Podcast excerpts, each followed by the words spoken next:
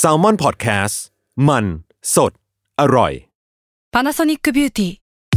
มากกว่าเครื่องเป่าผมด้วยนาโนอีเทคโนโลยีล่าสุดที่จะเปลี่ยนทุกประสบการณ์ที่คุณเคยมีนาโนอีมอยส์เจอร์พลัสเพิ่มความชุ่มชื้นให้เส้นผมหลังใช้งานมากขึ้นถึง 18 เท่า พร้อมชะลอการเฟดของสีผมสำหรับคนชอบทำสีผม ดูแลความชุ่มชื้นทั้งเส้นผม หนังศีรษะและผิวคุณ Panasonic NA0J มีเทคโนโลยีนาโนอีที่ care only you ทฤษฎีสมคบคิดเรื่องลึกลับ สัตว์ประหลาด ฆาตกรรม ความลี้ลับที่หาสาเหตุไม่ได้ เรื่องเล่าจากเคสจริงที่น่ากลัวกว่าฟิกชั่น สวัสดีครับ ผมยศมันประพงศ์ ผมธัญวัฒน์อิพุดม นี่คือรายการ Untitled Case สวัสดีครับ ยินดีต้อนรับเข้าสู่รายการ Untitled Case ตอนที่ 135 ครับผม หนึ่งห้าสามครับ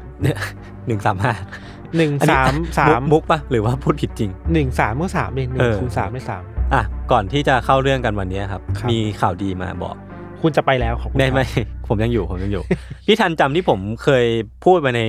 อีพีสักอีพีหนึ่งอะเรื่องของไลฟ์เทรสทอล์กพิเศษที่เราจะคอนแลบกับทางแฟนตาจำได้ไห คมรับครับจำได้ ใช่ปะ ครับ อ่ะไหนลองเล่าให้ฟังหน่อยว่าผมพูดอะไรไปบ้าง ก็มีไลฟ์วันที่สิบเจ็ดครับ แค่นั้นเลยเหรอรายละเอียดของมัน หน้า คืออะไร ที่ผมมีแค่นี้ อ่าโอเค มันหน้าที่ โอเค คุณแหละ ผมจะมาเตือนกันอีกทีหนึ่งครับว่าเราจะมีไลฟ์กันวันที่ 17 เมษายน ครั นี้ บ เป็นวันสงกรานต์เนาะยังอ ครั ยู่ บ ในช่วงสงกรานต์อยู่เนาะ ครับ ช่วงเวลาประมาณ4ี่โมง ไม่ใช่ ครับ ประมาณสี่สี่โมงเลย ครับ วันนั้นนะครับ ที่หน้าเพจ Facebook แล้วก็ Channel YouTube ของ s ซ m ม Podcast ครับ ก็รอชมกันได้เลย แล้วก็ย้ำกันอีกทีนึงว่ามีกิจกรรมแจกของ 20 รางวัลด้วย ก็อยากให้ อ่า ทุกคนมาจอยกันนะครับ ซึ่งคุณจะมาไหม ซึ่งผมผมว่าผมจะไม่มาว่ะวันนั้ เออน ผมก็ไม่มาเหมือนกัน ไม่ได้ไม่ได้แล้วไม่ไม่เหลือใครแล้วนะ ลูกค้าเนี่ยบอกเอ๊ะจ้างมาทำไมนะ เสียดายเงินที่หาย คือจริงๆ แล้วพี่ต้องเบรกมุกผม แต่ว่าไม่เป็นไร อ่า ก็ ครับ ก็เล่นๆไปขำๆไป ครับ สปอนเซอร์เขาจะได้แบบ รู้สึกว่าเอ้ยเราเราจริงจังกับเอ้ยเอ้ยไม่ดิผมพูดอะไรของผมวะเนี่ย เออแต่ ช่าง ผ มันมเถอะ แต่ผมจะบอกว่าผมมันจริงจังนะคือผมมาไปลองมาแล้วเว้ยแฟนตา อ่า สีฟ้าเป็นวอตเดอะแฟนตา อ่าอ่าอ่าใช่รถนี้หรือเปล่า ใช่อันนี้ ใช่ ห ร อ ถ ปา นี้เลยรถนี้เล อง ย ผิดอันห ผ รือ ม เปล่า ลองมาแล้ว อ่าเป็ วัน นนั้น ไง ผมลองมาที่ห้องนี้เลย เออ อืมมันก็แบบรสชาติมันก็คุ้นๆน่ะ เออมันคุ้ มัน ใช่ไหม มันเหมือนกับอะไรบางอย่างที่เราเคยดื่มมา เออมัน แต่บอกไม่ถูกเว้ย มันแบบอีกนิดนึงอ่ะคือถ้าพูดมาอ๋อเลย แต่ว่าผมก็เดาไม่ถูกเหมื อ๋ อนกั อน คือไม่รู้ ไม่รู้เหมือนกัน เออ ซึ่งซึ่งมันก็มีแบบผ่านๆตามเหมือนกันนะว่า ครับ มีคนน้นคนนี้ในทวิตเตอร์ใน Facebook อะ ครับ มามาทายกันเหมือนกัน ก็ผมว่ามันก็เป็นแคมเปญที่สนุกดีเหมือนกันนะครับ เออเดี๋ยวก่อนที่เราจะไปคุยเรื่องนี้แบบลึกเกินอ่ะ เราก็ อืม ติดไว้ก่อนแล้วกัน ก็ อืม ไปฟังแบบรายละเอียดกันได้ในวันที่ 17 เมษา ครับ ตอน 4 โมงนะครับ ครับ ก็ย้ำอีกทีคือ 17 เมษายนที่ Facebook และ YouTube ของ s ซ l m o n Podcast อืม 4โมงเย็น ครับ ซึ่งเราก็จะไม่มา ไม่มาอยู่ดีครับ มาสิ มาสิ เออโอเค ครับ เข้าเรื่องกันครับ ครับ วันนี้ EP ที่ 135 เรากลับมาในธีมที่จริง ๆ คือเราก็อยากพูดถึงหลายรอบแล้วแหละ อืม เออ มัน มันคราวที่แล้วเราพูดเรื่อง พี่ทันพูดเรื่อง Slender Man ปะ อ่าสเลนเดอร์แมนที่มีเด็กผู้หญิง เออ อว่ามีสเลนเดอร์แมนมาบอกเธอให้ไปฆ่าเพื่อน ใช่ใช่ใช่อันนั้นก็น่ากลัว น่ากลัว ซึ่ง ซึ่ง อ่า ผมมาจำไม่ได้ผมเล่าเรื่องอะไรวะ อินเทอร์เน็ตเหรอ เออ ช่างมันเถอะ ใครนึกได้ก็พิมพ์ไว้เลยกัน นะครับ เรื่องตัวเองว่ะ ลืมว่ะ แต่ อ่า ผมจำเรื่องของพี่ได้ ครับ อ่ะ ก็เฉลยแล้วกันคือมันคือธีมอินเทอร์เน็ตมิส หรือว่า ครับ แบบเรื่องลึกลับในอินเทอร์เน็ต อืมอืมอืม ใช้คำว่าเรื่องลึกลับได้ไหม หรือว่ามันคือ ได้ แบบเออเบิร์นเลเจนด์แต่ว่ามันเป็น ได้ เพียงแค่ว่ามันเกิดขึ้นในอินเทอร์เน็ตว่ะ ได้ มันคือตำนาน มันเป็น เออ เรื่อง เออแปลกๆที่เกิดขึ้นในเน็ตอ่ะ แล้วชาวเน็ตอ่ะยศ อืม ความ ชอบ ชาวเน็ตอะ ชอบความลึกลับ ชอบการเป็นนักสืบ ถาม เออ หาข้อมูล ไปวิเคราะห์นู่นนี่นั่นมากมายอ่ะ เออ เราคิดว่ามันก็เหมาะกับเรื่องลึกลับดีอ่ะ คือ ซึ่ง ชาวเน็ตแอคทีฟไปแล้วอ่ะนึกออกปะ คือบางทีอะผมคิดว่ามันเริ่มต้นจากมีมเว้ย อ่า แต่ว่าพอพอมีมปุ๊บมันไปใหญ่จากจากความเป็นชาวเน็ตนี่แหละ อ่า เออ ครับ อ่ะวันนี้พี่ทันเริ่มก่อน ครับ เรื่องเนี้ยก็เป็นสารภาพว่าเป็นแนวแปลกๆ ที่เราไม่ค่อยได้เล่าในรายการ อ่า เว้ย ครับ แต่ก็จะพยายามเล่าให้มันดู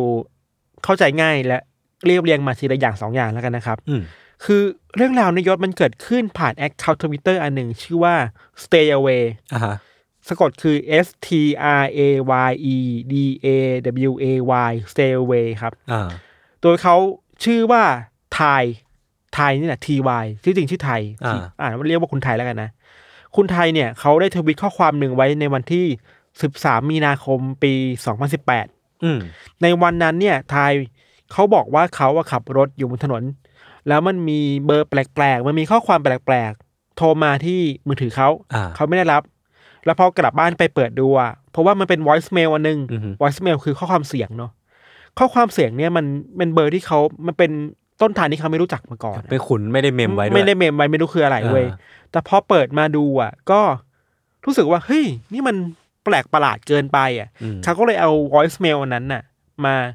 ลงในทวิตเตอร์ อ่า เพื่อให้ผู้คนน่ะ ช่วยมาวิเคราะห์ให้หน่อยว่า voice mail อันเนี้ยมันคืออะไรกันแน่ อืม คือเสียงใน voice mail ยศมันไม่ได้น่ากลัวอะไรนะ อือหือ มันเหมือนกับเสียงจากระบบอัตโนมัติเหมือน Google Translate อะ เออ แต่มันมีคำแปลกๆ มาวางเรียงกันเป็นข้อความที่ยาวประมาณ 12 นาทีครึ่ง อ่าอ่า คือพูดในนี้นะมันเหมือนแบบเอาคำที่ไม่เกี่ยวกันน่ะมาวางชนชนชนๆๆกันกันน่ะ อือหือ แล้วพูดออกมาเรื่อยๆเรื่อยๆแบบไม่มีวันจบอะ เหมือนเป็นรหัสลับอะไรบางอย่างวะ แบบนั้นน่ะ แล้วคำที่มันถูกพูดไว้ใน voicemail นั้นนะครับ มันเป็นคำคำเดียวอะเช่น อันนี้ตัวอย่างเลยเซียร่า อืม เดลต้าอัลฟาโนเวมเบอร์โกเอ็กโคโรมิโอเซียร่า อ่า เนี่ยมันพูดอย่างเนี้ยเรื่อยๆเว่าสิบสองนาทีครึ่ง มันแร เว้ย นดอมนะ เหมือนจะแรนดอมหรือเปล่าก็ไม่รู้ อ่า คือเรามีคลิปเสียงไวายศเดี๋ยวลอ ครั ง บ สองให้ยศลองดู ได้โหยน่ากลัว ไม่ไม่ไม่อันนี้อันนี้คือไม่น่ากลัวเลยเว้ย เอาเหรอ แต่ว่ามันจะมีความลึกลับประมาณหนึ่งความแปลกๆอ่ะแต่ยศลองเปิดดู Sierra, Delta, Alpha, November, Golf, Echo, Romeo, Sierra, Oscar, Sierra. อ๋อ India, เห็นไหม Tango, India, เออ Sierra, Delta, ไอ้เชี่ยถ้าเราได้รับข้อความอย่างนี้เราคงงงแดกแบบเฮ้ยอะไรวะ เออ มันไม่ใช่เสียงคนแหละ แต่มันเป็นเสียงเหมือนระบบ เออมั อั น ต เป็น โน ระบบ มั อั ติ ตโน อะ มัติใช่ แล้วมัน ใช่ วางเรียงกันแบบแปลกๆก็ไม่คืออะไรกันแน่ เอ วะ อ คุณไทยเนี่ยก็เลยเอาคลิปเนี่ยครับ มาลงในทวิตเตอร์นึงแล้วให้คนมาวิเคราะห์ว่ามันคืออะไรกันบ้าง ครับ ทีเนี้ยแม่งแตกตื่นเลยเว้ย เออ คือว่า ความชาวเน็ตอ่ะ ความสำเร็จอะก็มีคนวิเคราะห์ไปเยอะแยะมากมาย แต่มีอันหนึงที่น่าสนใจมากก็คือว่ามีคนบอกว่าเฮ้ยถ้า ถ้าเอาตัวอักษรแรก อ่าของทุกคำ ทุกคำอะถอดออกมาแล้วมาชนกันอะ อ่าฮะ เช่นเซียร่าคือ S ใช่ปะ อ่า เดลต้าคือ D อัลฟาคือ A โนเวมเบอร์คือ N อืม มาเรียงต่อกันเรื่อยๆ จาก 12 นาทีครึ่งอันเนี้ย คุณไทยก็พบว่า เฮ้ย มันต่อได้เป็นประโยคภาษาอังกฤษว่ะ อ่า แล้วครบถ้วนใจความมาก ๆ เลยเว้ย เออเออ แปลว่าถอดรหัสถูกทางแล้ว มันถอดรหัสเป็นภาษาอังกฤษได้ว่า S ก่อนนะ S danger SOS it is die for you to evacuate be caution they are not human ฮะ แล้วต่อด้วยเลข 0 4 2 9 3 3 9 6 4 2 3 0 อ่า แล้วก็จบด้วย SOS Danger SOS อ่า ที่พีคคือคำว่า they are not human น่ะ เออ แปลเป็นไทยคือระวังนะ พวกมันไม่ใช่มนุษย์อ่ะ เออเออเออเออ คือแต่ไอประโยคที่เราพูดเมื่อกี้ถ้าแปลเป็นไทยแบบง่ายๆ คือว่า อันตราย SOS นี่คือเรื่องร้ายแรงสำหรับคุณ อ่าฮะ ที่จะอพยพหนีไปนะ เออ แล้วก็จบ เออ แล้วประโยคที่น่ากลัวคือว่าจงระวังให้ดี พวกมันไม่ใช่มนุษย์ พวกมันนี่คือใครวะ day เนี่ยไม่รู้ว่า day คือ เออ คนหรือเปล่า หรือเดคือไม่ใช่คนหรือเปล่า อยมศอืมอืม คือไอ้ตรงเนี้ยดีเทลเนี้ยมันน่าขนลุกประมาณนึงว่าการบอกว่ามันไม่ใช่มนุษย์อะ เออ ทวีตเนี่ยมันแมสมาก ๆ เลยเว้ย เพราะว่ามันมีคนกดรีทวีตไปแล้ว ภายในแค่ไม่กี่วันนะ อือฮึ หนึ่งแสนสี่หมื่นเก้าพันรีทวีต เชี่ยไม่ใช่ไม่ใช่น้อยน้อยๆนั่นน่ะ คลิปนี้มียอดวิวไปอย่างน้อยแปดล้านแปดแสนวิว เอ เว้ย อเออเออ ทำไมมันถึงเยอะก็เพราะว่าไอ้ไอการทอรหันนี่แหละ เออ มันแมสมากอะคือภาษาสมัยนี้คือมันแมสนะถือเป็นแมสเนาะ ครับ แล้วมันมีคนที่คิดต่อไปอีกมากมายครับ โดยเฉพาะกับคำถามว่าคลิปเนี่ยมันคืออะไรกันแน่ อืม แล้วที่สำคัญคือมันถูกส่งมาจากไหน อืม ในสถานการณ์แบบไหน อืม แล้วบอกให้ใครอพยพ บอกให้ใครระวังตัว แล้วบอกว่าอะไรคือไม่ใช่มนุษย์ อืม มันมันมีอะไรเยอะแยะไปหมดเลยอะ่ะ หลังจากที่คุณไทยเนี่ยเขาทวิตเรื่องข้อความเสียงไปแล้วครับ วันต่อมาเช้าวันต่อมา ครับ เขาบอกว่ามันก็มีข้อความแปลกๆเขาเนี่ยในทวิตเตอร์ อืม ส่งมาหาเขาใน DM เว้ย ใน DM เนี่ยมันเป็นภาษาที่เขาอ่านไม่ออก เป็นภาษาไม่ใช่ภาษาอังกฤษ แล้วส่งมาหลายข้อความไหมนะ อืม เป็นชุดชุดๆข้อความอะเรายกตัวอย่างข้อความแรกเนี่ย มันเป็นกลุ่มตัวเลขเว้ย กลุ่มตัวเลขแรกคือยี่สิบจุดแปดจุดห้าจุดสองห้า อ่า ต่อมาคือหนึ่งจุดหนึ่งแปดจุดห้า และยี่สิบจุดสิบเอ็ดจุดแปดจุดหนึ่งสี่จุดเจ็ดอะไรแบบเนี้ย เออเออเออ มันแปลกมาก มันแปลว่ามันคือรหัสอะไรบางอย่างหรือเปล่า เหมือนเลขไอพีเครื่องอะ IP address ป่ะ เออ เป็นไปได้ อันนี้คือข้อความชุดแรกที่ อ่าม มาจากในดีเอ็มมันยังมีอีก ในดีเอ็มเนี่ยยังมีรหัสมอสเว้ย อืม มาเป็นพืชเลยอะซึ่งก็ไม่รู้อยู่ดีว่ามันคืออะไร นอกจากนี้ยังมีสัญลักษณ์แปลกๆ แล้วก็ภาษาแบบมันเป็นภาษาอังกฤษอะตัวตัวพยัญชนะนะ แต่ว่าอ่านไม่ใช่ภาษาอังกฤษอะ อืม เขาเลยแคปพวกเนี่ยข้อความพวกเนี่ยมาลงทวิตเตอร์อีกรอบหนึ่ง อืม ช่วยคนมาช่วยถอดรหัสหน่อยว่าไอ้ข้อความเหล่านี้มันคืออะไรกันแน่ อืม โดยเฉพาะไอ้ข้อความที่เป็นตัวภาษาอังกฤษแต่เขาอ่านไม่ออกอะ่ะ โชคดีที่มีคนพอรู้อยู่บ้างเขาบอกว่า เฮ้ย เรารู้เพราะว่าไอเนี่ยมันคือภาษาอินโดนีเซีย อ่า คือคนอินโดเขาใช้ภาษาอังกฤษในการคุยด้วย อ่า อะ่ะแล้วมันก็มันคืออาจจะประกอบคำรู้จักภาษาอังกฤษมั้ง ภาษาคาราโอเกะประมาณนึงอ่ะ แบบนั้นน่ะ เออ แบบนั้นนะครับ ไอ้ข้อความชุดหลังเนี่ยที่มันเป็นภาษาอินโดนีเซียเนี่ยยศ อืม มันก็ถูกแปลงมาเป็นภาษาอังกฤษ ครับ ว่า end the post you just share about the recording in your phone อ่า แปลเป็นไทยง่ายๆว่า หยุดโพสต์เรื่องราวเกี่ยวกับข้อความเสียงในมือถือได้แล้ว มันคือคำขู่วะมันคือคำเตือน อะ ว่าแบบมึงเลิกยุ่งได้ละเลิก เออ แบ แบบ บ เลิกทำสิ่งนี้ให้กลายเป็นไวรัลได้ละ เออแบบเลิกได้แล้ว เออ หรือว่าเป็นประโยคบอกเล่าเหรอหยุดได้แล้ว น้ำเสียงแบบ เราไม่รู้ เออ น้ำเสียงไง แต่มันก็มีความเตือนเตือนๆบางอย่างนะ เตือนด้วยความหวังดีหรือ หรือว่า ว่าเตือนด้วยขู่ เออ หรือว่า เอออ อะไรมันไม่รู้มันไม่รู้น้ำเสียงอะครับแล้วก็แปลกเนาะอ่ะเราขอโทษเรื่องภาษาอินโดนี้ไว้ก่อน อืม แต่ว่ามันมีข้อความที่ขู่มาว่าหยุดได้แล้วครับ อืม หลังจากเนี่ยชาวเน็ตก็มาถอดรหัสไอตัวข้อความมันมากขึ้นเรื่อยๆยศข้อสังเกตหนึ่งย้อนกลับไปตัว voice mail อ่ะ ไอคำแรกอะมันคือ S อ่ะ อืม S เนี่ยมันดำรงอยู่แบบไม่เกี่ยวกับคำหลังเลยอะคือ danger อ่ะ อืม แล้ว S มันมาได้ยังไงอ่ะ มันมีคนมาเจอข้อสังเกตว่า หรือว่า S เนี่ยมันไม่ใช่ตัวแรกของ voice mail นี่วะ อ่าฮะ มันคือตัวสุดท้ายของ voice mail นี้อะ อ่า แปลว่า voice mail เนี่ยมันเล่นแบบบนลูปอ่ะ อ๋อ แล้วมันตัดมาไม่เนียนไง อ่าอ่ แปลว่ามันตัดมาตัวสุดท้ายของประโยคอ่ะ า พอดีอ่ะ ก็เป็นไปได้ มันแปลว่าข้อความเนี่ย มันเล่นแบบวนลูปอยู่เรื่อยๆหรือเปล่าอะ อืมอืม อันนี้ก็อีกเรื่องหนึ่งนะ หรือว่า S มันเป็นคำย่อ เป็นตัวย่อของคำบางคำ ย่อ หรื ไป เล่า อีกทีหนึ่งบ้างแต่ว่าที่ผ่านมามันย่อมาแล้วไง อ่าอ่า แต่ว่านี่มันอยู่แบบอยู่แบบโดดเดี่ยวอ่ะ มัน ดู งงๆ ไม่มีความหมายในตัวเองอ่ะ อ่า เอสนี่มันได้ยังไงครับ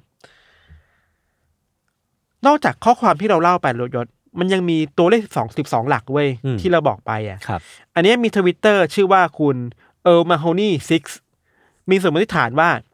ไอตัวเลขสิบสองหลักเนี่ย ถ้าแยกออกมาเป็นศูนย์สี่สองเก้าสามสามเก้าหกสี่สองสามศูนย์เนี่ย มันอาจจะเป็นโลเคชันของอะไรสักอย่างหรือเปล่า อ่าอ่าอ่าเป็น latitude longitude ใช่คือมันแบ่งเป็นสองพาร์ทได้คือครึ่งครึ่งๆคือ latitude longitude อะ อ่า แต่ว่าเขาแบ่งครึ่งแล้วมันมันไม่เป๊ะพอ ครับ แต่ว่าพอปรับตัวเลขบางอย่างให้มันดูเข้ากับ latitude longitude ให้ได้อะแล้วก็ทดลองใส่ลงไปใน Google Map ดู แล้วพบว่าโลเคชันเนี่ยมันอยู่แถวแถวๆจังหวัดอาเจของอินโดนีเซียเหมือนกัน อ้าวมันก็ลิงก์กับภาษาอินโด มันสองอันแล้วนะ ภาษา เอออิ อินโดและโลเคชันที่ใกล้กับอินโดนีเซียเหมือนกันภูมิศาสตร์ อ่า คือ เป็นเมืองท่าที่อยู่ติดกับทะเลฝั่งอันดามันนะครับ ครับ สองอย่างแล้ว ตรงนี้มันมีข้อมูลที่มารวมกันมากขึ้นเว้ย คือ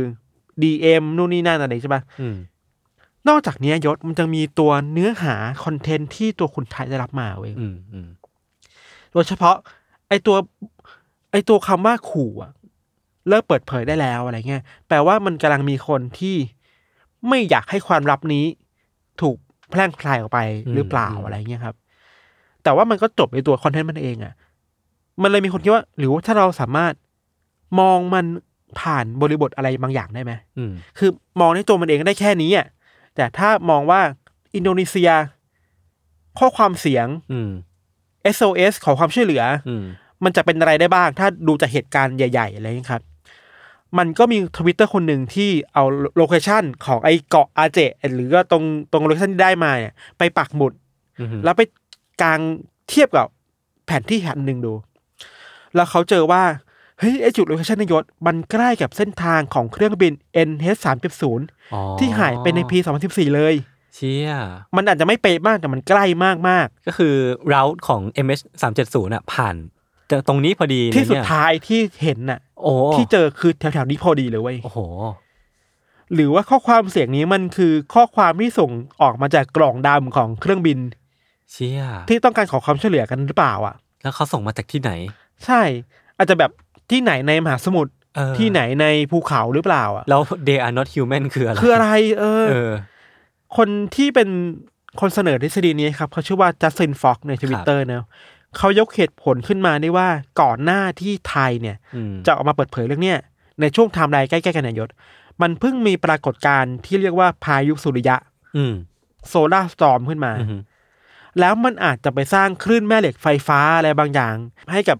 ท้องฟ้าให้กับอากาศอ่ะ อืม แล้วทำให้คนน่ะได้รับข้อความนี้มาจากกล่องดำอ่ะ อืม คือสัญญาณไอเนี้ยมันจะมาจากคลื่นแม่เหล็กไฟฟ้าส่งมาถึงมือถือของคุณไทยได้อ่ะ อืมอืม เราว่ามันก็ดูแปลกไปหน่อยแต่ก็ ก็บิดบิดประมาณนึงอ่ะ เออมันก็ดูมีความเอาวิทยาศาสตร์มาอธิบาย ซึ่งมันก็ไม่ได้ไม่ได้แบบตายตัวขนาดนั้นนะ อืมนอกจากนี้ยังมีความลึกลับอีกครับ คือว่า คราวเนี้ยมีคนตามไปเจอทวิตเตอร์บัญชีบัญชีหนึ่งที่เป็นคนที่ส่งดีเอ็มให้ถ่ายไว้ย อ่าอ่า ในบัญชีนั้นนะมันมีคลิปเสียงอันหนึงอยู่ ครับ ซึ่งมันเป็นคลิปเสียงที่เหมือนกับคนพูดกันภายใน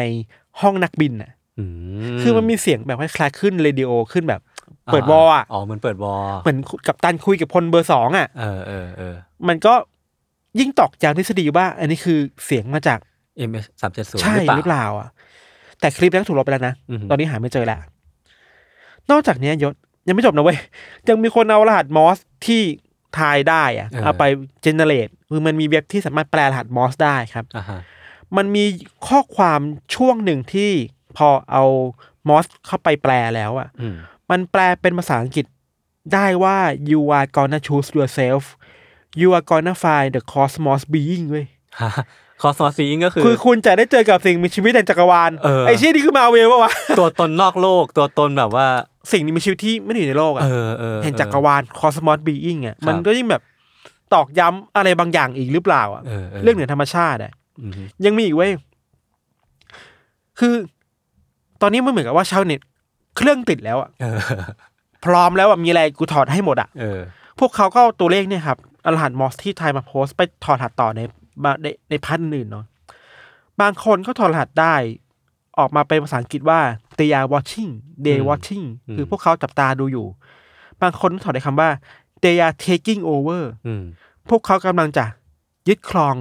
นี่คลองอะไร อะไร เออ และถอดรหัสเจอวันว่ามันคือวันที่ 18 เมษายน อ่าฮะปีอะไร ไม่บอก อ้าว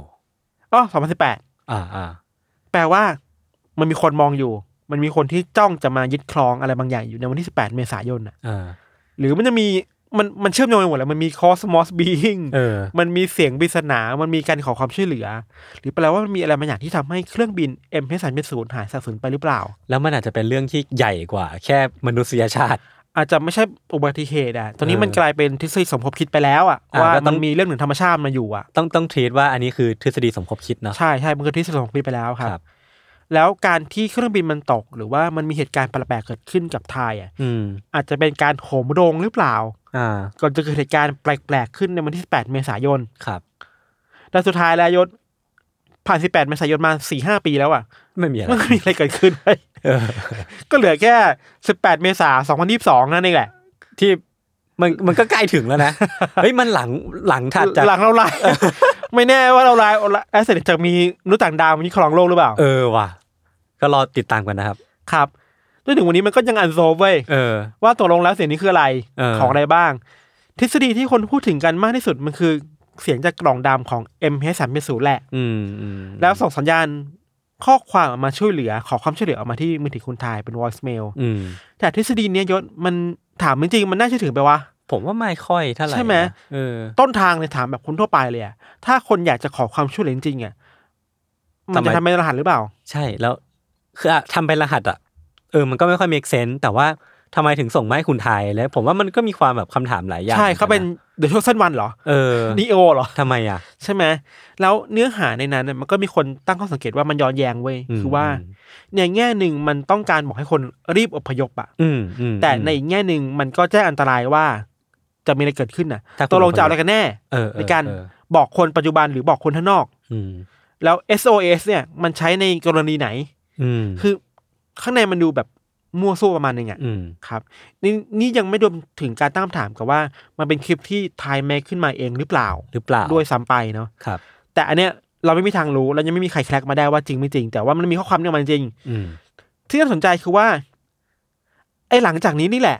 คือสำหรับเราสนใจมากว่าพอมันมีสิ่งสิ่งหนึ่งถูกโยนเข้าไปในอินเทอร์เน็ตแล้วอะ เออ แล้วการมีที่การมันมีผู้คนเข้ามา สร้างความหมายให้มันอ่ะ เออเออเออ อันเนี้ยเราคิดว่าน่าสนใจที่สุดเว้ยในเรื่องนี้เว้ย เออ คือเราไม่รู้หรอกว่าของจริงเป็นยังไงอ่ะ แต่ว่า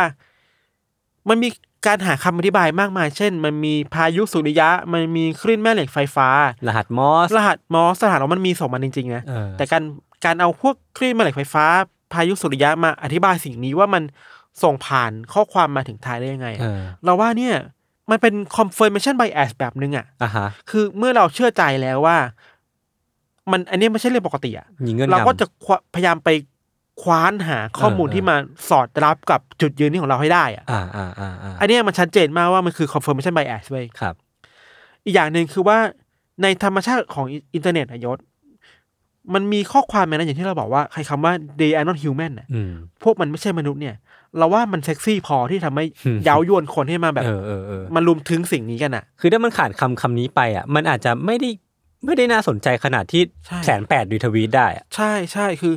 สำหรับเรานะไอ้ voice mail อ่ะ ไม่มีอะไรเลยเว้ย อ่าอ่า คือ voicemail มันตัวมันเองอ่ะ มันไม่ได้มีความไวรัลอะไรเลย ม มันไวรัลจากคำว่า d are not human นี่แหละ ที่ถูก คนมันใช่ แปล แม มา นุษย์นี่แหละ อีกทีหนึ่ง ที่แปลมาอีกทีหนึ่งอ่ะ เออ ซึ่งนี่แหละมันทำให้คนมันอยากจะเข้าไปหาคำตอบอะพออ ม เราเชื่อว่าสิ่งนี้มันคือสิ่งเหนือธรรมชาติ มันคืออ ม สิ่งสัตว์ประหลาดมันคือสิ่งมนุษย์ต่างดาวอ่ะ เออ มันยิ่งเชื้อชวนให้คนน่ะ เข้าไปหาความจริงมากขึ้นกว่าเดิมเว้ยเพราะมัน เออ คือสิ่ง เออ ที่เราไม่เคยรู้มาก่อนอ่ะ อ่าฮะ อยากไปไขปริศนาของโลกใบนี้ให้ได้อ่ะ อันนี้ก็เป็นธรรมชาติของอินเทอร์เน็ตอ่ะ เออ มันคือบริบทของเวลี่ทวิตเตอร์เวลี่เฟซบุ๊กอ่ะ มันคือความแบบคอนทาเจียนเขาเรียกว่าอะไรอะโรคระบาดที่มันแบบส่งต่อกันได้อะ แต่มันสนุกนะ มันคือความสงสัยที่ส่งต่อกันอ่ะ เออ เฮ้ยใช่ เออ สงสัยอันนี้คนที่สงสัยอันนั้นอ่ะ แล้วผมคิดว่าอีกอีกสิ่งหนึ่งที่มันทำให้มันมันฮิตขนาดเนี้ยเพราะว่ามันค่อยๆมีคนค้นพบอะไรบางอย่างที่มันน่าตื่นเต้นเว้ย ใช่ใช่ คือ ใช่ จาก a voice mail อ่ะไปเป็นคำที่แบบ อืม idea not human อืม แล้วก็เริ่มมีการแบบใช้ longitude longitude อะไรเงี้ย อืม แบบหุยมันไปอยู่ที่อินโดอ่ะ อืม แล้วมันไปตรงกับภาษาที่ถูกแคร็กออกมาได้อีกทีนึง ใช่ไอันนี้ยน่าสนใจมาก เราก็ยังยังย้ำกลับมาเรื่อง confirmation bias ไว้ อืม คือว่า เมื่อเรารู้ว่ามันคือข้อความภาษาอินโดนีเซีย เออ มันคือ location ในอินโดนีเซีย อืมแล้วมันก็มีข่าวที่ตรงกันอีก อันเนี้ยรู้อยู่สองอย่าง อืม แล้วคนมันเวลาพูดถึงอินโดนีเซียในเวลานั้นเองอ่ะมันพูดถึงอะไรไปไม่ได้ นอกจากคดีเครื่องบินหายอะ อ่าอ่าอ่า มันเอาคดีขึ้นไปไหนมา มา มาครอบข้อมูลนี้อ่ะ อ่าฮะ มันยิ่งตอกย้ำความเชื่อในเรื่องเหนือธรรมชาติของตัวเองมากขึ้นไปอีกอ่ะ เออเออเออเออ อันเนี้ยมันคือเวลี่คอม f ฟ r m a t i o n bias เว้ย อืม นี่แหละชาวเน็ตเป็นแบบนี้นะ จริง แต่ก็ไม่ได้ทุกคน แต่ว่า ครับ คนเวลามันมันน่ะ มันจะใส่อะไรนี้ก็ต้องระวังตัวกันนะครับ ใช่ใช่ใช่ อีกอย่างหนึ่งคือว่าสำหรับเราเราเราคิดว่าเรื่องเนี้ยไอ้เรื่อง stay away เนี่ยชื่อเรื่องคือ stay away นะแอคเคาท์ชื่อ stay away เนี่ย ปัจจัยที่ทำให้เรื่องราวพวกนี้มันแพร่กระจายไปได้อย่างรวดเร็วคือคำว่า retweet เว้ย อื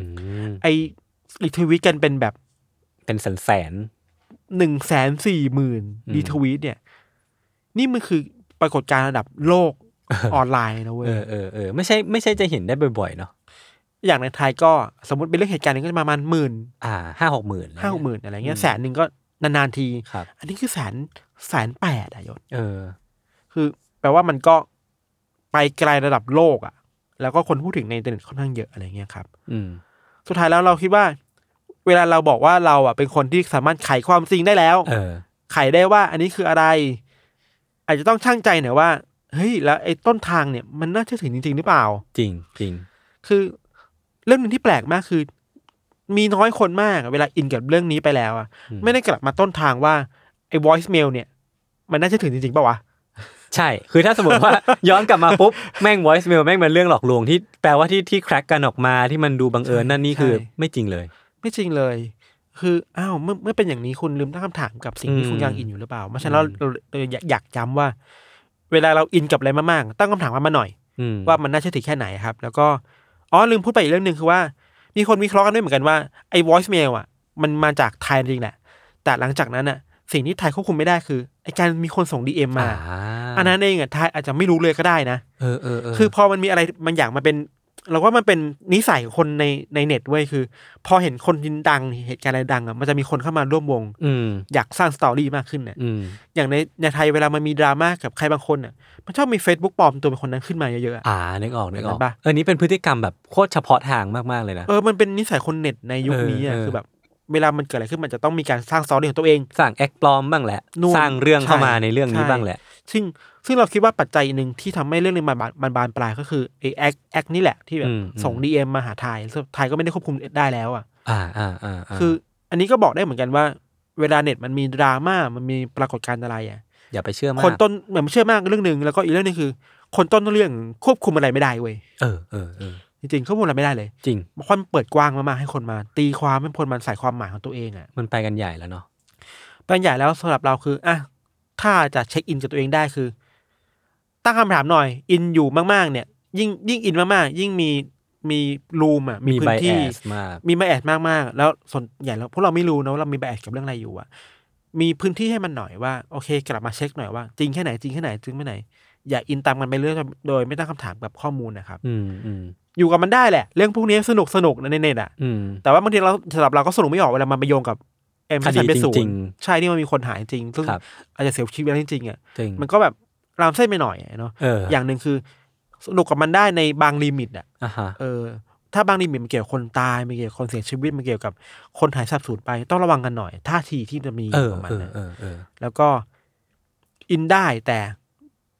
ระวังตัว อืม เออตั้งฐานหน่อยครับ อืม ประมาณนี้ยศ เออแต่แต่ผมว่าถ้าถ้าไม่นับเรื่องแบบการตั้งคำถามหรือว่าอะไร อืม ต่างๆกันานะผมว่าเรื่องนี้ก็เป็นเรื่องที่สนุกเรื่องหนึ่งนะ อืม เออคือมันมีมันเห็นเจอร์นี่ของของการแครกอะไร ใช่ บางอย่างที่มัน ใช่ ดูมี ใช่ ความแบบเป็นเรื่องลึกลับอ่ะ เออ มันสำหรับเรามันเหมือนเปิด เปิดแพนด o ร่าบ็อกซ์ขึ้นมา เวลาเรามีปรากฏการณ์อะไรอ่ะแล้วมันคือกล่องที่แบบ มีความเชื่อกันว่า เราไม่รู้ว่ามันจะ เปิด เปิด กล่อง มา ไปแล้วอ่ะ มันจะเราไม่รู้เกิดอะไรขึ้นอ่ะ มัน เออ ความวุ่นวายมันจะตามมาเยอะแยะมากมายอ่ะ เออเออ อันนี้ก็เหมือนกันอ่ะ เราควบคุมอะไรในเน็ตไม่ได้ อืม แล้วยิ่งคนเยอะยิ่ง ยิ่งความเร็วในอินเทอร์เน็ตข้อมูลมันส่งของกันได้ง่ายๆ มัน อืม ไวรัลได้ง่ายมันก็มีอะไรแบบนี้ด้วยอ่ะครับประมาณนี้ครับพักฟังโฆษณาสักครู่นะครับ แล้วกลับมาฟังเรื่องของโยต่อในเบรกหน้าครับ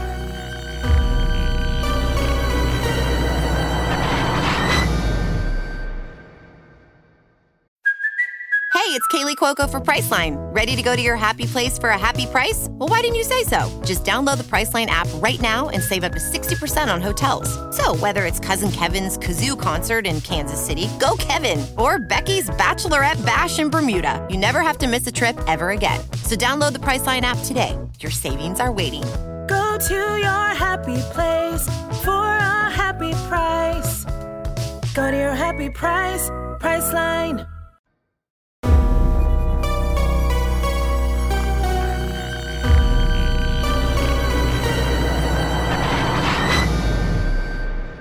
กลับมาอยู่ในเบรกที่ 2 ของรายการ u n t e r Case เอพิโซดที่ 135 นะครับ ครับ เรื่องของผมเนี่ย ก็ ดีครับ เอ่ออย่างแน่นอนว่าเป็นเรื่องที่เกิดขึ้นในเน็ตเหมือนกัน แล้วก็จริงมันจะมีความคล้ายคลึงกันเนาะสตรัคเจอร์ของเรื่องที่เป็นอินเทอร์เน็ตมิสหรือว่าเรื่องเรื่องเลเจนด์ที่มันอยู่ในเน็ตอ่ะมันคือความที่ชาวเน็ตเข้ามามามารุมมาตุ้มกันอะแล้วมันก็เกิดเป็นเรื่องใหญ่ขึ้น คือเรื่องที่ผมเล่าเนี่ยก็ก็จะมีความคล้ายคลึงกับเรื่องของพิธันเหมือนกัน คือจุดเริ่มต้นของเรื่องเนี้ยเกิดขึ้นที่เว็บบอร์ดเว็บบอร์ดหนึ่งที่แทบจะไม่ต้องเดาว่าคือเว็บบอร์ดอะไร พันทิป ไม่ใช่โฟชัน ประมูลประมูล อ่า ผมไม่รอให้ผมไม่รอให้พี่พูดโดด คือโฟชัน ผม อ่า อ่านว่าโฟชันแล้วกัน โฟจังแหละ โฟจังอ่ะ เออเออเออ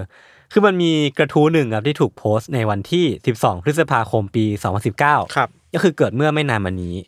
คือเจ้าของกระทู้อ่ะเขามาขอให้ชาวเน็ตทุกๆคนที่อยู่ในโฟจังเนี่ย อืม เอารูปอะไรก็ได้ที่รู้สึกว่ามันพิลึกพิลึกมันเวียดเวียดเนี่ยมาโพสต์เล่นกันสนุกสนุกก็คือเหมือนเป็นกิจกรรมยามว่างของชาวเว็บบอร์ดอ่ะ แม่ง ผมรู้เลยว่าแม่งไม่น่าสนุกแน่ รอฟัง ๆ อ่า คือทีเนี้ยมันก็มีแอคเคาท์หนึ่งครับอัพอัพโหลดรูปมารูปหนึ่ง มันเป็นรูปโถงทางเดินของอาคารที่ อืม ดูเหมือนจะเป็นโรงแรมหรือว่าอพาร์ตเมนต์ที่ที่มันดูแบบโล่งๆ แล้วก็เหมือนสำนักงานอะไรบางอย่าง คือ เราไม่รู้หรอกนะว่ามันคือภาพของภาพอะไร เดี๋ยวผมให้พี่ทันดูรูปก่อนละกันอ่ะคร่าวๆมันคือรูปรูปนี้ อ่าอ่าา เออเออเอออ คือมันหลายๆ คนน่าจะคุ้นๆกับภาพนี้แหละ เออ มันเป็นภาพที่ให้พี่ทันช่วยอธิบายเพิ่มเลยว่ามันเป็นแบบภาพสีเหลืองๆเนาะ มันมันเหมือนเป็นห้องสำนักงานออฟฟิศ อ่าอ่ แต่ว่า อ่ ไม่มีเฟอร์นิเจอร์อยู่เลย ไม่มีเลย ไม่มีเฟอร์นิเจอร์เลยเป็นสีเหลือง อืม แล้วก็ดูเหมือนไม่มีคนเลย ใช่ใช่ ดูลางๆเนาะ เออ แต่มีไฟเปิดอยู่อ่ะ ใช่ เออน่ากลัวตรงนี้แหละ แล้วไฟแม่งเป็นสีเหลืองๆเว้ย แล้วก็ผนังรอบข้างเนี่ยก็มีติดวอลเปเปอร์ ซึ่งที่สังเกตเห็นได้ชัดที่สุดคือหลายๆ คนก็เห็นภาพเนี้ยแล้วก็รู้สึกตรงกันว่าภาพมันเหลืองผิดปกติ อืม เออ มันมันเหมือนว่าบรรยากาศภาพเนี้ยมันค่อนข้าง ดูแบบพยายามทำให้ดูแบบติดเหลืองขึ้นมา เพื่อสร้างโทนให้ชัด สำหรับเราอ่ะ เวลาเราเห็นรูปเนี้ย ความสุขแรกที่เรามีเรามีนิ้วหลายคนมีคือ มันมีความคุ้นเคยอะไรบางอย่างอยู่เว้ย เออเออใช่ใช่ใช่ สำ ใช่ หรับเราที่เราเราสูว่าเราสูตรกลัวหรือคนลุกขึ้นมาสำหรับ เอ เราคือ อ มันเหมือนกับเราอ่ะ เคยเคยผ่านที่นี้มา อ่า เคยมีสิ่งนี้อยู่ในความทรงจำอ่ะ เออเออมันจะคล้ายๆกับดิสแมน เออแบบ ประ นั้น มาณ น่ หนึ่ง ประมาณหนึ่งประมาณหนึ่ง เออ ซึ่งสิ่งที่ทำให้หลาย ๆ คนน่ะขนลุกรอบแรกก็คือว่าความโล่งแล้วก็ความอ้างว้าง แล้วก็อย่างที่พี่ธันพูดเลย ความรู้สึกเดียวกันคือมันรู้สึกคุ้นเคยแปลกๆ เออมันคุ้นเคยแปลกๆ เออ แล้วก็อีกอย่างหนึ่งที่มันน่าสงสัยคือว่ามัน out of context หรือว่าถ้าแปลเป็นไทยคือมันมันงงๆอ่ะว่าเอ้ยแล้วอยู่ดีมึงโพสต์รูปนี้ทำไมวะ เออเออเออ คือเจ้าของแอคอะคือไม่ได้เกรินข้อความเลยเว้ยไม่ได้มีแคปชั่น ก็คือเอารูปเนี้ยมาโพสต์ลงในคอมเมนต์ของของกระทู้นี้เลย แบบงงๆเนาะเออมันก็เลยในภาพทำให้ภาพเนี้ยมันดูน่ากลัวแล้วก็ดูสยองสยองพิลึก อืม แต่ว่าหลังจากเนี้ยครับหลังจากที่มีคนเจ้าของแอคเนี้ยเอารูปนี้มาโพสต์เนี่ย อืม มันก็มีอีกตอนหนึ่งมีอีกขยักหนึ่งได้ไหมเรื่องนี้มันดูน่ากลัวแล้วก็น่าขนลุกมากขึ้น คือมันมีอีกอีกแอคเคาท์หนึ่งครับมาคอมเมนต์เพิ่มเติมซึ่งซึ่งมันดูเหมือนเป็นเรื่องราวอ่ะเป็นไซส์สตอรี่ของภาพภาพเนี้ยที่เจ้าของแอคเนี่ยมาเล่าให้ฟัง อันนี้คือที่ผมแปลมานะ คือเขามาโพสต์แบบนี้ คือเขาบอกว่า ถ้าคุณไม่ระวังและเกิดโนคลิปหลุดออกจากโลกแห่งความเป็นจริงโนคลิปเนี่ยอธิบายเพิ่มเติมมันคือสับเกม อ่า คือมันเหมือนเป็นชีตมันเป็นสูตรโกงที่ถ้าคุณโนคลิปในเกมอ่ะแปลว่าคุณจะทะลุกำแพงได้ คือมันคุณจะสามารถเดินทะลุกำแพงขึ้นลงได้แล้วก็เหมือน เคยเห็น เหมือนแบบหลุดออกจากกฎฟิสิกส์ของเกมได้เลยอะ เคยเห็นเคยเห็นแบบว่าสามารถไปไหนมาไหนก็ได้ในเกมใช่ไหม มันคือแฮกแหละ เออมัน เอ คือแฮก อ นะ เวลาเราเล่นเคาน์เตอร์อะไรเงี้ย อ่ามั มันจะมีแบบแฮกพวกนี้แหละที่คุณ อ่า เดินทะลุกำแพงได้ลง อ่า ลงไปข้างล่างได้ขึ้นข้างบนได้เนาะ ครับ เขาก็บอกว่าถ้าคุณแบบเกิดเผลอโนคลิปหลุดออกจากโลกแห่งความเป็นจริงอ่ะไม่ใช่โลกในเกมนะ อืม คุณก็จะไปลงเอยอยู่ที่ใน The Back Rooms อ่ เขาตั้งชื่อสิ่งนี้ว่า The Back Rooms อะ อ่า มันเป็นสถานที่ที่ไม่มีอะไรเลย นอกจากพรมเก่าๆ ชื้นๆ สีเหลืองอ่อย อ่า ที่พร้อมจะพาให้คุณคลั่ง drive คุณถูสู่ madness ไป อ่า แล้วก็ห้องห้องๆเนี้ย The Back Room เนี้ยมันจะเต็มไปด้วยเสียงรบกวนของหลอดไฟฟลูออเรสเซนต์ที่มันสั่นอย่างไม่มีวันจบสิ้น เออ แล้วก็พื้นที่ประมาณ 6 ล้านตารางไมล์เนี่ยที่ไม่มีอะไรเลย นอกจากห้องโล่งๆที่ขังพวกคุณเอาไว้ ครับ แล้วก็ทิ้งท้ายเอาไว้ว่า ขอให้พระเจ้าคุ้มครองคุณจากเสียงปริศนาที่ไม่ทราบที่มาที่เดินวนเวียนอยู่รอบๆคุณ อืม เพราะว่าไม่ว่ามันจะเป็นตัวอะไรก็ตามเนี่ย แต่ว่ามันได้ยินเสียงคุณแล้วแน่นอน น่ากลัวสัส อันนี้คือคนที่โพสต์รูปนี้มาบอกหรืๆอว่า ไม่ใช่ อันนี้เป็นใครก็ไม่รู้ อ่า เป็นชาวเน็ตอีกคนหนึ่งเป็นชาวบ้านบี มาขยายความ มาขยายความต่อภาพภาพเนี้ยที่ชาวบ้านเอมาโพสต์ไว้ อ่าอ่า ซึ่งมันก็เลยทำให้เรื่องนี้มันน่ากลัวขึ้นไปอีกเนาะ เออ คือผมมาได้ยินเรื่องนี้ครั้งแรกจากบีมหว่องที่เป็นพี่เมงพี่เมงที่เป็นโฮสต์รายการอาร์ต ก็ดูเหมาะกับเขาดีอะไรแบบ เออ นี้ คือเขาเอาสิ่งเนี้ยมาให้ผมดูไว้แบบหุ้ยอันนี้น่าสนใจมาก ซึ่งพอผมไปดูข้อมูลมามันก็น่าสนใจจริง อืม กลับมาที่เรื่องเนี้ยคือว่าจู่ๆเนี่ย ความพิลึกคือว่าชาวบ้านบีมาโพสต์เรื่องเนี้ยซึ่งมันก็ดูไม่มีที่มาเนาะแล้วก็ดูจะเป็นคลิปปี้พาสต้าหรือว่าเป็นเรื่องสยองขวัญที่คนแต่งขึ้นมา หรือไม่ก็เป็นอินเทอร์เน็ตมิสทั่วไปที่ใครก็ไม่รู้อะว่าเอามาทิ้งเอาไว้นะครับแต่ด้วยความที่คอนเซปต์ของเรื่องเนี้ยแม่งต้องยอมรับว่าน่าสนใจมากเนาะ อืม การที่คุณหลุดเข้าไปในโลกแห่งความเป็นจริงอะหลุดไปอยู่ในห้องไหนก็ไม่รู้อะแล้วมันเป็นห้องที่คุณรู้สึกคุ้นเคย อืม รวมถึงว่ามีอาจจะมีตัวอะไรบางอย่างที่มันเดินอยู่รอบๆคุณอะมันเป็นคอนเซปต์ที่เวลาเราคิดขึ้นมามันก็ค่อนข้างน่าสนใจ มันก็เลยถูกจุดติดเป็นกระแสพิถัน แล้วก็มีคนนำทฤษฎีเนี้ยเอานำเรื่องราวเนี้ยไปต่อยอดเยอะแยะมากมายทำให้ทฤษฎี The Back Room หรือว่าเรื่องราว The Back Room เนี่ยหรือว่าพื้นที่บั๊กของโลกใบเนี้ย ครับ มันเป็นอะไรที่น่าสนใจยิ่งขึ้นไปอีก ครับ สิ่งหนึ่งที่คนนำไปต่อยอดแล้วมันผมอยากเล่าถึงมากมันคือเรื่องของเลเวลเว้ย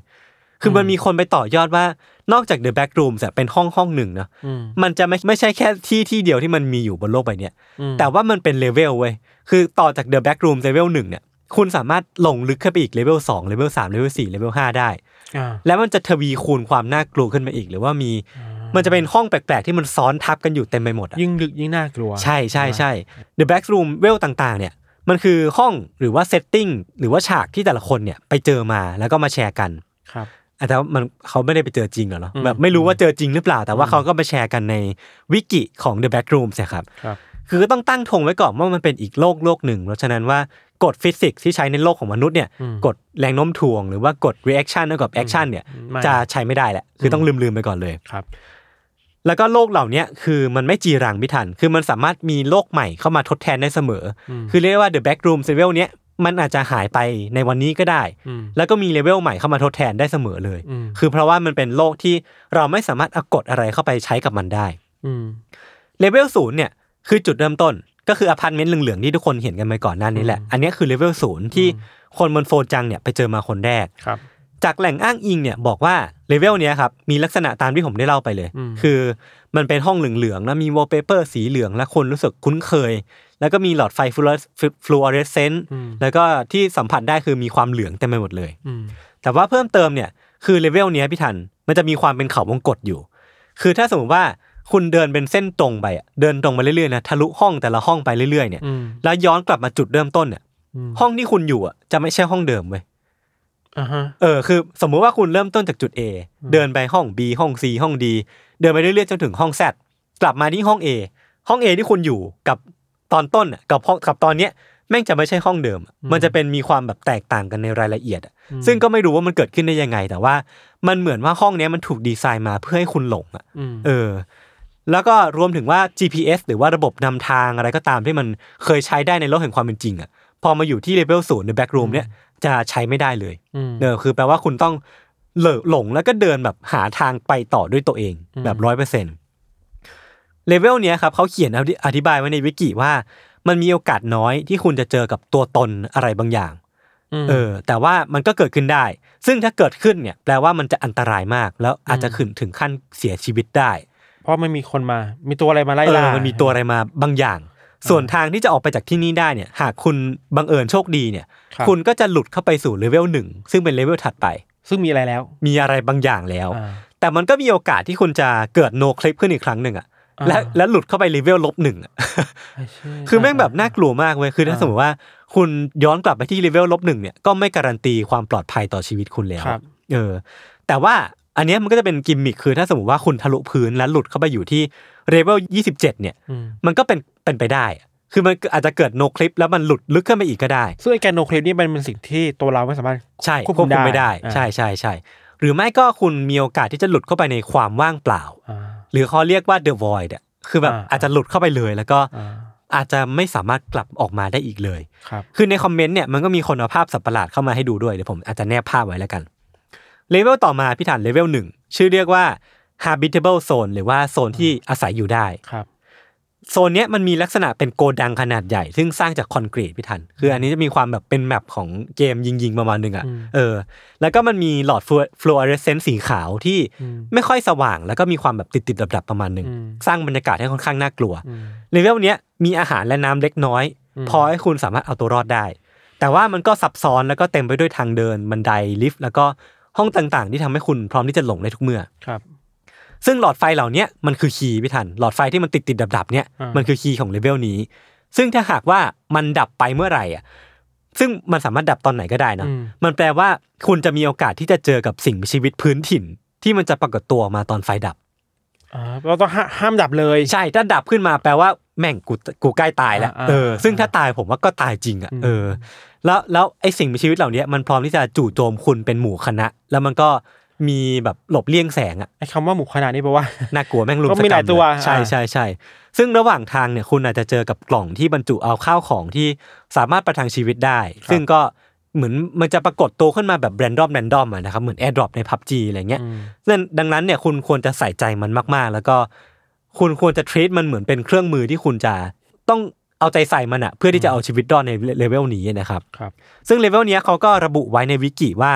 มันมีทางแยกเยอะมาก ก็ต้องเลือกดีๆ ว่าจะไปต่อที่ไหน คือมันสามารถไปต่อได้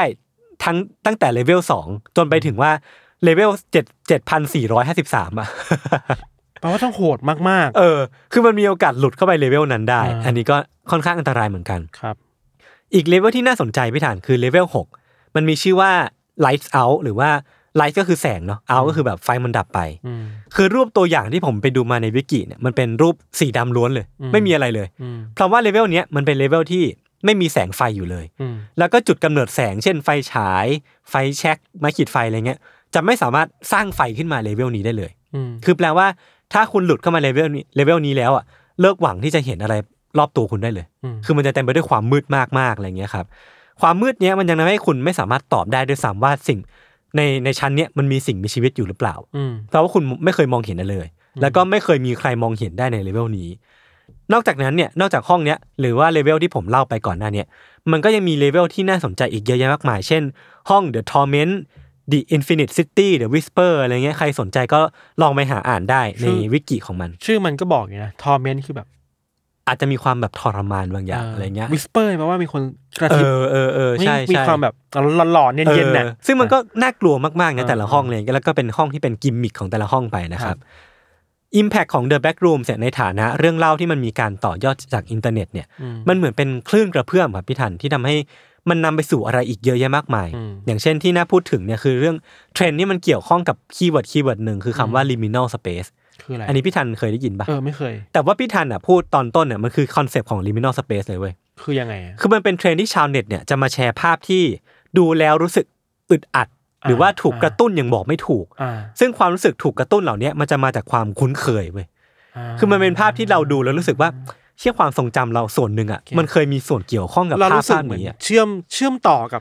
ใช่ ไอสิ่งสิ่งนี้อยู่ ใช่ ไหม ใช่ใช่ใช่มันคือภาพที่เรียกว่า liminal space นี่แหละเออ มันอาจจะเป็นภาพคลินิกนั่งร้าง อ่า ภาพสนามบินตอนดึกดึกๆหรือว่า อ่า ภาพเนี่ยแหละภาพ the the back room นี่แหละ this man ใช่ใช่ อ่ามั มันอะไรประมาณนั้นแหละ มันคือคอนเซปต์ของคำว่า liminal เนี่ย อืม คือคนมันก็จุดติดเว้ยแล้วก็เกิดเป็นแฮชแท็ก liminal space ใน TikTok แล้วก็แบบคนเล่นเป็นล้านๆคนอะ หรอ เออเออคือมันก็ไปสามารถหาดูได้เนาะ ยศเคยเข้าไปดูไหม ผมยังไม่ได้ไปดู แต่ว่าคนก็เอามาคนน่าจะมาแชร์แชร์กันเรื่องของ liminal space อ่ะ ครับ เออ ซึ่งภาพออริจินอลของ the back room เนี่ยก็เป็นภาพที่ให้ความรู้สึกแบบนั้นเลย ครับ อันี้ก็เขาก็เล่ามาในในในในแหล่งข้อมูลที่ผมไปอ่านมานะครับ ครับ นอกจากนั้นเองเนี่ย The Back Room เนี่ยก็ยังถูกนำไปต่อยอดเป็นหนังสั้นที่ชื่อว่า The Back Room เนี่ยชื่อเดียวกันเนาะ อ่า ซึ่งหาสามารถหาดูได้ใน YouTube ก็น่ากลัวมากมันเป็นภาพเรื่องสั้นๆของหนังเรื่องเนี้ยคือว่ามันเป็นแก๊งแก๊งหนึ่งแก๊งผู้ชายแก๊งหนึ่งที่เหมือนถ่ายทำโฮมวิดีโอกันอยู่อะปรากฏว่าทุนตากล้องอะเขาเหมือนล้มไปไว้ยพี่ทัน แล้วก็หลุดเข้าไปใน The Back Room อะ อ่าคือคือที่บอกว่ามันคือ อาจจะเกิดโนคลิปขึ้นได้ โคลิปขึ้นมาได้ ใช่ า คือตากล้องอ่ะจู่ๆเขาก็หลุดเข้าไปเว้ยแล้วก็ไปหลุดเข้าไปอยู่ในเดอะแบ็กรูมเนี่ย อ่า แล้วเขาก็เดินหาทางออกเว้ยซึ่งมันก็ไม่มีมันเหมือนเป็นเขาวงกตอ่ะแล้วสักพักเนี่ยเขาก็เริ่มได้ยินเสียงอะไรตัวอะไรบางอย่างอะที่มันวิ่งไล่เขาอยู่อ่ะอันนี้ผมเล่าแค่นี้แล้วกันไปหาดูกันได้นะครับใน YouTube YouTube ใช่ไหม ใช่ใช่ใช่อันนี้อยากให้ทุกคนดูมากๆจริงเออสิ่งสุดท้ายเนี่ยที่อยากจะคุยกับเรื่องเนี้ยคือเรื่องของไอเดียพี่ทัน ครับ หรือว่าจุดเริ่มต้นของสิ่งนี้เนี่ยแหละ คือมันอาจจะเริ่มต้นจากสิ่งที่มันเกิดขึ้นในเกมเนาะ คืออันเนี้ยก็อย่างที่ได้เล่าไปว่าคือคอนเซปต์ของมันจริงๆ มันคือคำว่า no clip นี่แหละ อืม ซึ่งคนมันอาจจะสามารถแฮกได้ คือมันเกิดขึ้นในเกมอย่าง counter strike หรือว่าเกมอื่นๆตนาที่มันเป็น first person เนี่ย คือคนสามารถแฮกเข้าไปได้ แล้วก็เกิดการ no clip ขึ้นได้ อืม คือทีเนี้ยมันพอมันแอพพลายเข้ากับโลกของความเป็นจริงกับไม่ทัน อืม ก็กลายเป็นว่ามันก็เหมือนเป็นตอนเล็กๆอะว่าถ้าสมมติว่าเราใช้ชีวิตอยู่เงี้ยผมอัดรายการกับพี่ทันอยู่เงี้ยแล้วผมเกิดการ no clip อะ อืม หลุดเข้าไปในสักที่ที่หนึ่งอ่ะ อืม มันจะเป็นยังไงวะ เออ มันก็ค่อนข้างน่าสนใจเนาะ เจาะมาได้ไหม เออ ใช่ จะออกมาได้ไหม จะเจออะไรในนั้นอีก ใช่ แล้วเราจะหลุดไปที่ไหน มันก็เป็นสิ่งที่ทำให้คนรู้สึกว่าไอคอนเซปต์เนี้ยหรือว่าไอเดียเนี้ยมันเป็นเรื่องที่น่าน่าพูดถึงและน่าคิดต่อยอดเนาะ เออ เออ เราว่าสนใจเรื่อง liminal space มากๆเลยเว้ย อื ว่าม อืม มันน่าจะมีคำอธิบายเชิงจิตวิทยาป่ะว่า อืม ทำไม อืม พวกเราทุกคนถึงคุ้นเคยในสถานที่คล้ายๆกันน่ะ เออเออ ซึ่งผมยังไม่ได้ไปหาข้อมูลมา แต่ว่าพี่ธันก็ก็น่าสนใจ น่า น่า คุย สน ใน ใจ อนาคตนะ เออเออเอ อ เราหารูปกูก็แล้วจะเจอบางรูปว่าเออว่า ไม่จะมีความแบบ เฮ้ย ใช่ เออ ไม่ว่าเราจะอยู่ในประเทศไหน เออ โซนไหนก็คุ้นเคยอะไรแบบนี้ หรือว่ามันเป็นเพราะว่าเราถูก brainwash บางอย่างหรือเปล่า สื่อหรือเปล่าดูหนัง ฮอลลีวูดหรือเปหนังล่าะไรเย ชื่อ นะ ดังบางเรื่องที่มันเห็นฉากแบบนี้หรือเปล่าก็ เอ เป็อนไปได้ เออเออเออ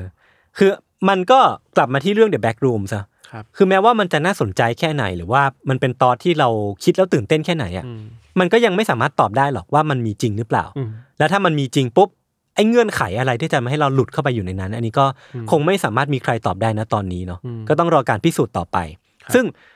ในแฟนดอมที่ผมไปหาข้อมูลมา มันก็มีการยกตัวอย่างหลายทฤษฎี ถ้าสมมติว่าไอ้ The Back Room เนี่ยมันจะมีจริง หรืออาจจะไม่มีจริง มันจะมีทฤษฎีอะไรมารองรับนะครับ อืม ซึ่งมันมีเยอะมาก เป็นแบบหลายเกือบร้อยอะทฤษฎี อ่าฮะ ผมคัดที่มันเด็ด ๆ มาแล้วกัน ครับ ทฤษฎีแรกเนี่ยคือเรื่องของจิตวิทยาหมู่ที่ทุกคนมีร่วมกัน อืม ก็คือเรื่องของ liminal space นั่นแหละ อืม หรือว่าสถานที่ที่เรามักคิดถึงหรือภาพของสถานที่ที่เราจำได้เนี่ยมันมักจะมีความคล้ายคลึงกัน และคนที่หลุดไป the back room เนี่ยก็คืออาจจะฝันหรือว่าหลุดออกจาก consciousness หรือว่า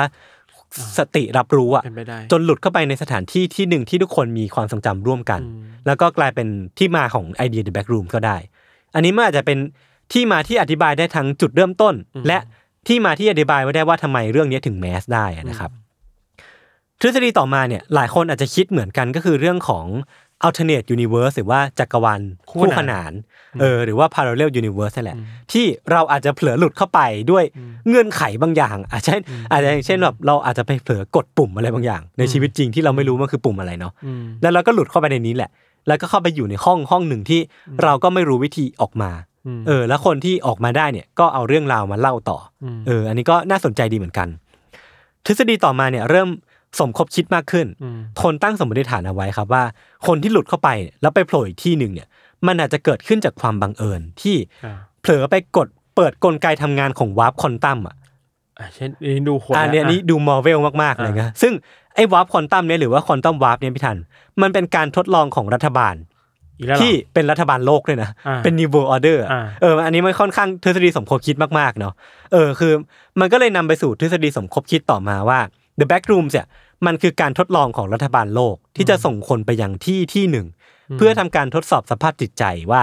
คนคนหนึงเนี่ยเวลาเราหลุดไปอีกที่หนึ่งอ่ะ อืม จะสามารถรับมือกับสิ่งที่มันเกิดขึ้นตรงหน้าอย่างฉับพลันได้หรือเปล่า ม อันเนี้ยผมคิดว่ามันก็เป็นการการสร้างทฤษฎีที่ค่อนข้างสุดโต่งเหมือนกันประมาณหนึ่งเหมือนกัน เออ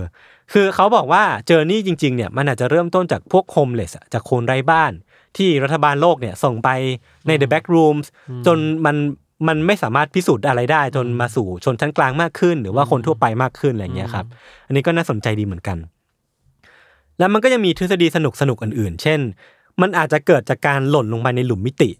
ซึ่งก็เป็นไอเดียไซไฟทั่วไปเนาะ ซึ่งผมก็เคยเล่าอย่างเช่น คุณแอมเบรียสโบรสเหมือนกันที่เขาเป็นนักเขียนแล้วเขาก็มีทฤษฎีเรื่องเนี้ย เช่นคนสามารถหลุดเข้าไปหลุดหลุมมิติได้ทุกเมื่ออะไรอย่างเงี้ยเนาะ หรือว่า The Back Room เนี่ยมันคือคุกที่เอาไว้ขังคนไว้ตลอดการ คุณอาจจะทำผิดไปแล้วก็อาจจะถูกแบบผู้คุมกฎแห่งการเวลาอะไรเงี้ยของโลกใบเนี้ยของจักรวาลเนี้ยส่งเข้าไปอยู่ใน The Back Room ก็เป็นไปได้ หรือว่า The Back Room เนี่ยจริง ๆ แล้วเนี่ยเป็นนรก เอออันนี้ก็น่าสนใจดีเหมือนกัน เออ แต่เป็นนรกที่ไม่ได้มียมทูต ใช่ ไม่ได้มีคนมาทรมาใช่ใช่นแต่เป็นความว่างเปล่า เออแล้วก็อาจจะมีสิ่งมีชีวิตแปลกๆก็ได้ แล้วมันก็มีคอนเซปต์เรื่องของการทะลุชั้นก็ไปทีละนิดทีละนิดนะพี่ ค ทัน รับ หรือว่า